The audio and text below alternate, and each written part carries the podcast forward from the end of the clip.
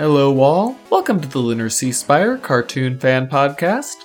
This is episode 310, and today we'll be talking about Meet Tanya Keys from Mao Mao, Heroes of Pure Heart. I'm GC13. And I'm David. Man, adult relationships are complicated, aren't they?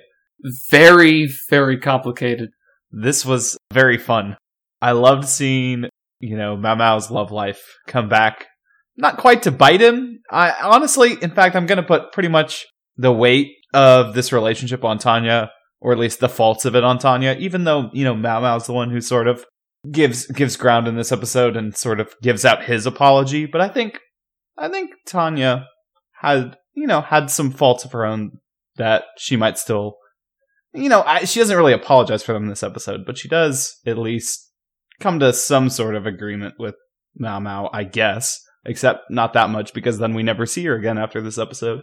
But anyway, I'm getting ahead of myself. I like that she's here messing with Mao Mao. Uh, it all of a sudden reminds me of an episode of The Loud House where the main character relates to his sisters that there's this girl who's constantly picking on him at school and they're all just so excited like oh my gosh that means she likes you and like they're all just flipping out because they think it's the cutest thing ever and it's like yeah that that is why tanya keys came to mess with mao mao because she still likes him Yeah, there's definitely a base level of that happening. I mean, well, explicitly because Badgerclops is like, well, so why don't you just take me away, you know? And she just, you know, Yeah. wants to keep messing with the Mao Mao. oh now i'm thinking of the mao mao's little imagination shot of badgerclops just having the time of his life in jail I he won't know that jail is bad. the poor thing. I is that even a bad thing? I mean, the dude was playing them harmonica, e- eating ice cream, pizza, one of those things. He he looks very content. oh yeah across the pond if you will I mean, in an alternative timeline, that could have been Badgerclops' fate. I really want to know what that dude, you know, what's the worst stuff that Badgerclops really did? How much of a criminal was he? I feel so much like Jake the dog vibes whenever I'm reminded about Badgerclops' criminal past. But, you know, in Jake's case, it was, you know, not petty actual stuff. crimes I mean, it, it was crimes. He never killed a man, you know. But Badgerclops with his arm cannon, I don't know. Maybe he's killed a man, or at least you know a non-monster. he did devastate an entire plane Yeah, but that was after the thicket thieves i think yeah. I mean, I, I'm, you know, we didn't get a bounty No. price. Hmm.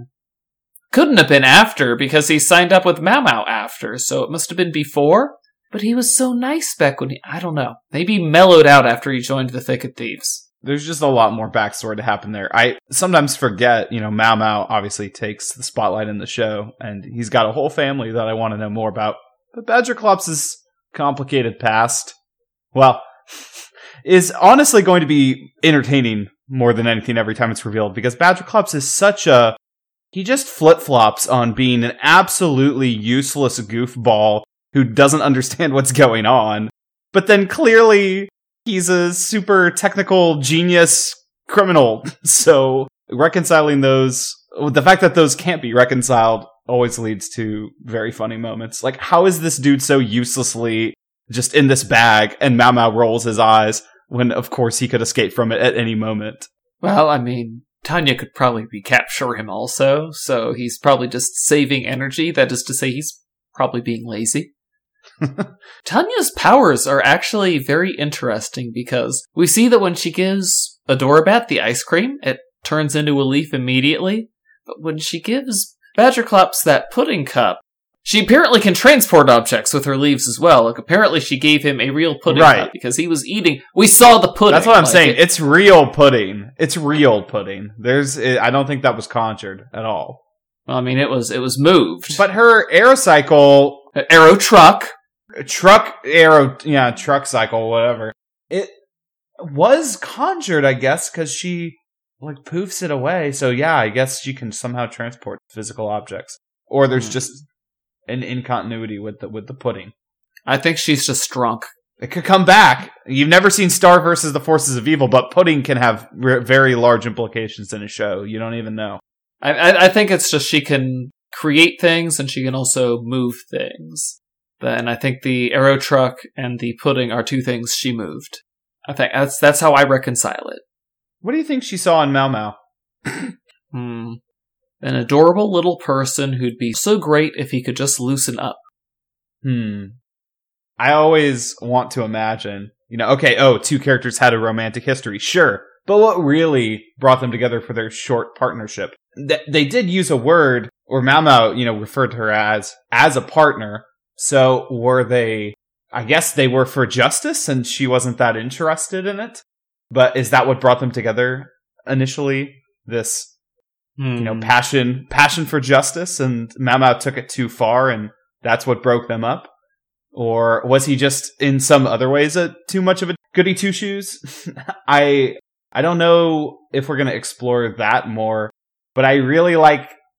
I just like the concept of Adorabat trying to ask about it, and Mao Mao acting like it's this very adult matter that can't can't be discussed. I mean, it might have been a very adult matter. Uh, we don't know.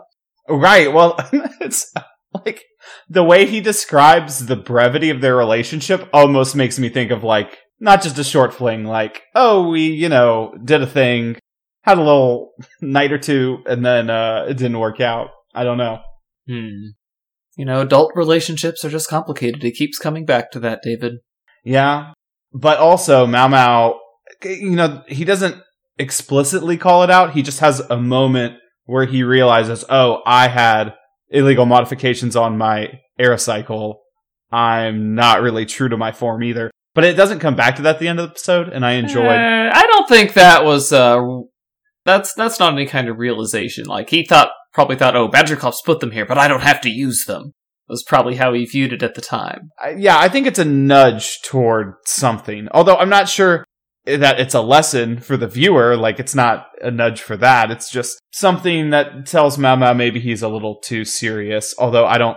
Whose laws are to be respected anyway? The king's laws are obviously arbitrary and made up, as Tanya says. And as Adorabat says, Uh, I'm surprised though that there are like real laws. Like how is how is the king even concerned about what animals lay what eggs and whether or not they should be illegal or not? How does how does that matter at all? Like are hydras endangered? he probably doesn't want Hydra eggs to go up in price. They're probably pretty rare, so if no one else is allowed to buy them, cheaper for him. Right, he probably has laws like that. And also modifications to aerocycles. Is the dude even aware of technology? He lives in like a medieval world. I don't know. Eh, it might be speed limits. Who knows? Now, why would he put a speed limit on an aerocycle? I don't know, but King I. Snugglemane is uh, not the most rational man we've ever seen, despite Mao Mao's little lawgiver speech to he thinks that's Adorabat at the beginning there. I mean, at least they have a functioning DMV that did not give Adorabat her driver's license. I that was the best joke easily in this episode where Adorabat just scoots Yeah. forward in the air cycle and does the classic Adorabat scream. And I just had to pause because I was thinking, how does this work every time? Like they didn't have to do anything. Adorabat doesn't have to say anything. All she has to do is just have one beat happen on screen and then scream, and I'm happy. It's great. Comedic mastery, David. That's how. Yeah. Well, okay, and then definitely the second runner is Pinky reaching his final form in this episode. Oh, I, I, I actually thought it was funnier him announcing his plans for that mayonnaise. well, it's disturbing for sure. Do we really want to think about what his plans could have been? Do you really want to go there, GC? You see, that's the that's the thing. At the, at the time, you know, you just think it's going to be just a one-off joke. It's like, oh, what could he possibly have been thinking of doing with that mayonnaise? But then, then we see what his plans were, and it's like, oh my god, Pinky is horrific. I mean, okay, but what was that plan? Did we see its epic conclusion? He covered himself in mayo to just terrorize King Snugglemane? I mean, was he gonna take over? Did he just want to touch people while covered in mayo? he was ascending to his final form. Yeah. That was a large jar of mayo, by the way. I don't know why they sell oversized mayo in this kingdom to people that are all two feet tall. But, you know, Uh, Do you think? Yeah, I was going to say they probably didn't sell it to Pinky. he definitely stole it. That is guaranteed. Know, I mean, look at that. They they made him go and steal another jar of mayonnaise, and that's That's hurting the little guy there. uh, yeah, we've we've seen plenty of. I, I don't know how their market works because we've seen so much stealing and very little exchange of currency happen. But you know, But I wanna I wanna circle back to Tanya and Mao Mao's relationship because uh, it's clear that while they both kind of carry a torch for each other, there was that one segment where Mao Mao just decided he was done with Tanya. He's like, "Cover your eyes, Adorabat. I need to separate the forest from the trees," and just slashes with the sword like crazy. And Adorabat's like, "Oh." You, you know, use your sword to get rid of the fake ones, and he's like, I, I, I did what now? I mean, I the only thing I can do. he was honestly trying that, to kill her there. look. We've sometimes seen Mao Mao cut things in half, but frequently his sword acts as just a blunt object. Yeah, occasionally it tears through a monster, but most of the time he just whacks it inexplicably. His dialogue made it pretty clear that he was trying to kill with that. It's just wild because Mao Mao is such a such a little cutesy thing sometimes. It's just such a it tries to be this cutesy show and then they just throw in this what is Mao Mao 35 years old? murder. This 35 year old vigilante turned sheriff and he, you know, may be okay with killing his ex-girlfriend. Yeah, I mean that's the. I mean she chose her side, David. yeah, Mao Mao sometimes falls way too hard into the I'm right about the the scales of law. I mean, all hail the king, baby. Oh, he loves he loves his king. I don't want to. yes. Uh, oh, I was getting flashbacks to that robot chicken Star Wars skit. Yeah, I love you too. yes, I I honestly uh, we see that relationship it's not even stretched here. We see just how devoted Mao Mao is just to blindly serving King Snugglemane with that phone call that he conducts because he doesn't even sound annoyed. He's genuinely trying to serve this dude to the best of his ability and sucking up to him and saying, "Oh, I I love you too." Which is crazy because he's already been in plenty of situations in past episodes that have should give him, you know, plenty of reasons to not respect the king. I mean, we had a whole episode about that. Oh yeah, he told him off big time when he fired him from the sheriff's department. That was an epic reason why you suck speech. Yeah, but yet he comes crawling back, such a sucker for being a hero. Let me lick your boot, your majesty. that yeah, that line was fantastic. Like, I'm not, that, that's not even accurate. I'm not like that. Justice! Now that is definitely him. Yeah, no, she nailed it. How is Tanya Keys not back? Is this going to be one of those things where because we introduced a shapeshifter, we'll find out that somehow Tanya has been in previous episodes through a quick series of flashbacks? I don't know. Could be a thing. It's a pretty easy thing to do. I wouldn't put that past them, actually. Yeah, uh, because I mean, it's been 20 episodes. I mean, have we ever seen her and the king together at the same time?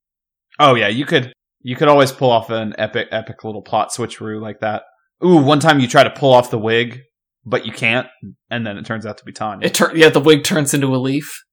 Oh, Oh, I guess you finally figured it out, Mittens. Oh wait, you didn't figure it out. You just got lucky. that's it's too easy. That feels almost feels real, GC. Like I almost feel like Parker Simmons is just heard this and is just throwing chairs around his room because we just figured it out. That's how it? good, you know, we're Who just spot on. We're just uh, wow. We're such great writers. Why? why are we talking about cartoons? Because I can't draw worth anything. That's why. I mean, if, if they did do a crazy plot twist like that, like Tanya Keys is the kind of character you'd be so happy to see, who you wouldn't even mind. Absolutely. I do think King Snugglemane should remain his own person, but eh, who knows? Like I said, I would allow it just for Tanya. Yeah. Or I mean, I feel like another easy episode to write is the new sweetie pie in town, and nobody knows who they are, and then turns out to be Tanya. That's always Ooh. another way. But I'm trying to think of how they did with Bao Bao, sort of bringing this recurring character back a few times in, in an enjoyable way. I'm not sure what the best way or, or what even the intent for Tanya is. I, we already saw Mao Mao sort of struggle with the idea of platonic friendship with this dog that inexplicably sometimes seems to be like a regular human person who can think and talk, and then sometimes is just a dog that seems stupid and, you know, ignorant of what Mao Mao's trying to say. So, like, there's that element. But this, I, I guess this is more his romantic side, but everything to me in my mind has to center around, you know, Mao Mao's key, you know, insecurities and identity issues. I'm not sure where Tanya fits into that. Or maybe it's a new puzzle piece that they just introduced here and then haven't explained since, which is maybe his trouble with justice itself, because we never really see him challenge the hero's path that much. But maybe that's what Tanya brings to the table.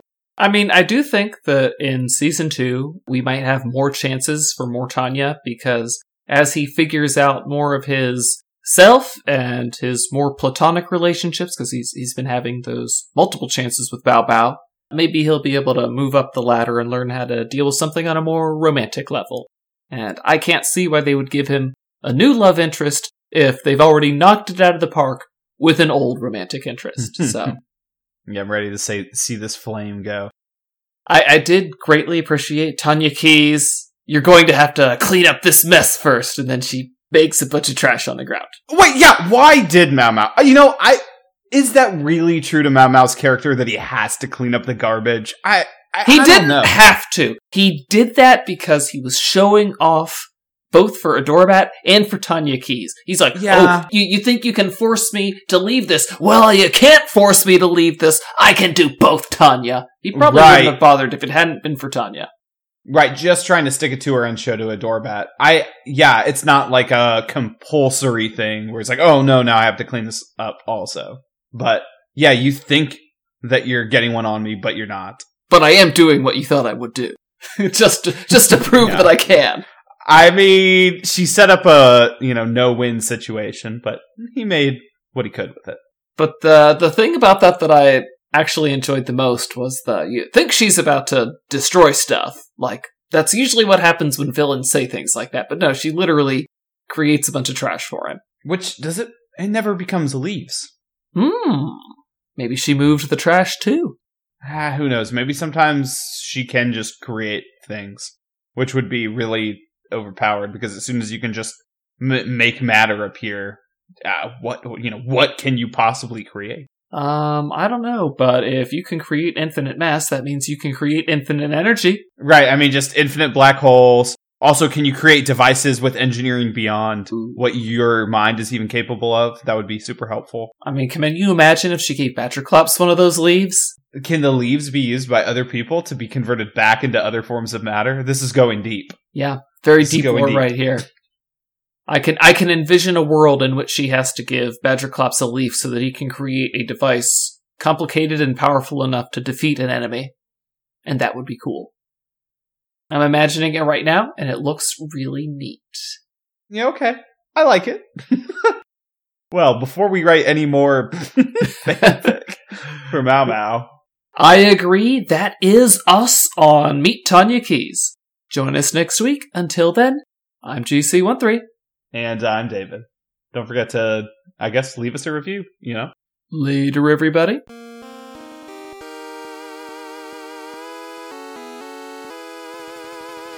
Our opening and closing music is by Mark Soto. For more cartoon related content, please visit lunarseaspire.com.